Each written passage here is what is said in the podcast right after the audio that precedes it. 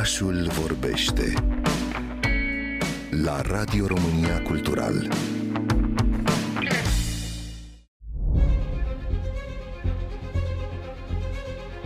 Într-o lume a incongruențelor, există un lucru cu care putem să ne punem cu toții de acord. Avem mare nevoie de eroi. În lucrarea lui complexă din 1949, Eroul cu o mie de fețe, Joseph Campbell afirmă într-o propunere de mare anvergură că toți eroii sunt în esența lor la fel. Toate poveștile pe care omenirea și le-a spus de-a lungul mileniilor, efectiv toate, se pot reduce la aceeași călătorie a eroului. Pe scurt, teoria ciclică a lui Campbell, cunoscută și ca monomitul, susține că eroul este chemat în acțiune în urma unui eveniment declanșator, pleacă din locul lui de baștină, întâlnește ajutoare supranaturale, intră într-o lume a necunoscutului în care are parte de câteva schimbări semnificative, dar fără să își piardă valoarea perenă a bunăvoinței și revine în lumea ordinară cu răul abolit și lumea salvată. Cel mai bun exemplu este Star Wars, unde Luke Skywalker simte chemarea forței, îl întâlnește pe bătrânul Obi-Wan Kenobi care îi dăruiește un obiect magic, își cunoaște ajutoarele sub forma lui Han Solo și Chewbacca și pleacă într-o călătorie pentru a salva o prințesă capturată de un cavaler în negru. Pentru Campbell, eroul este un simbol magnific al celor mai profunde dorințe ale umanității,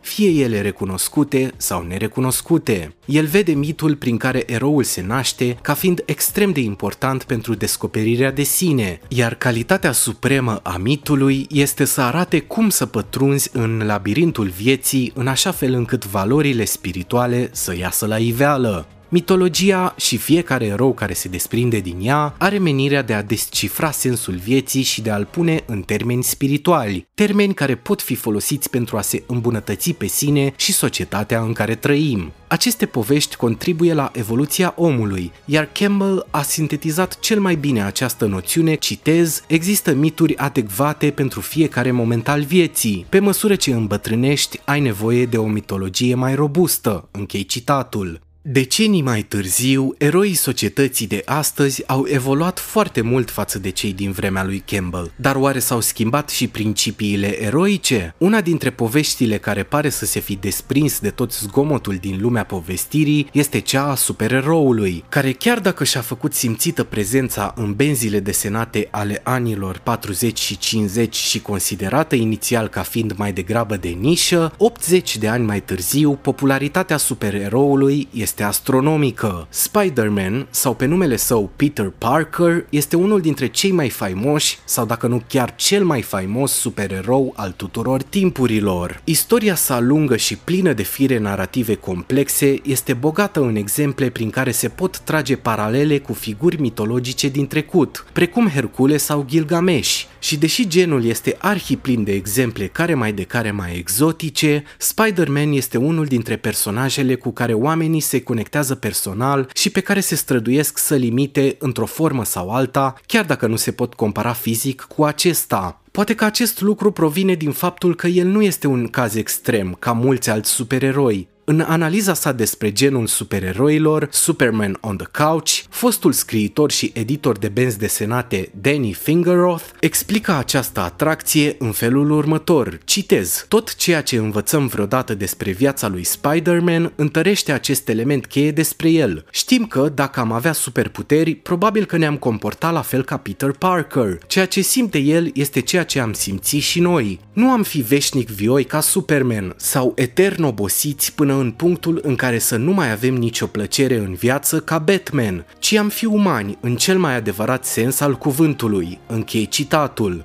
Cu siguranță, aceste personaje spun și ele povești despre peisajul nostru social, însă există ceva reconfortant în a te vedea reprezentat într-un mod onest, însă special, cu tot cu problemele aferente vârstei, integrarea în societate, presiunile academice, moartea unui membru al familiei, prima dragoste și căutarea identității. Spider-Man reprezintă un fel de tinerețe eternă care a devenit caracteristica centrală a personajului său. În fond, ce este călătoria eroului dacă nu trecerea firească în viața de adult cu sufletul care face o pauză în adolescență? Și câți dintre noi nu au simțit dorința de a rămâne adolescenți și de a lăsa călătoria neterminată? Miturile evoluează și ele pentru a se adapta vremurilor prezente, iar faptul că Spider-Man răspunde răspunde în conformitate acestei evoluții, îl integrează pe erou în viziunea lui Campbell cu privire la scopul ultim al eroului și anume că cea mai mare faptă pe care un erou poate să o facă este să ajungă la cunoașterea profundă a armoniei multiplicității unite și apoi să o împărtășească. Marvel's Spider-Man 2 de la PlayStation Studios țintește exact în această direcție, să demonstreze că unificarea puterii cu cel care îți este alături, indiferent ce tip de relație ai avea cu acesta, este arma ta cea mai puternică. Peter Parker și Miles Morales, cel din urmă având parte de o creștere astronomică în popularitate în ultimii ani, grație filmelor Spider-Verse, dar și apariției sale în primul joc al seriei din 2018, urmat de un spin-off propriu 2 ani mai târziu, își unifică forțele pentru a se confrunta cu cel mai cunoscut antagonist al lui Spider-Man, Venom, totul într-o călătorie care mai mult decât sigur va explora teme legate de umanitate și identitate cu o profunzime emoțională ce ar face un cineast să roșească. Marvel's Spider-Man 2 apare în data de 20 octombrie exclusiv pentru PlayStation 5. Numele meu este Teodorin Luș. Vă aștept și joi la o nouă rubrică Pop It Out Loud, iar între timp ne putem auzi pe pagina mea de Instagram, Teodorin Luș cu TH.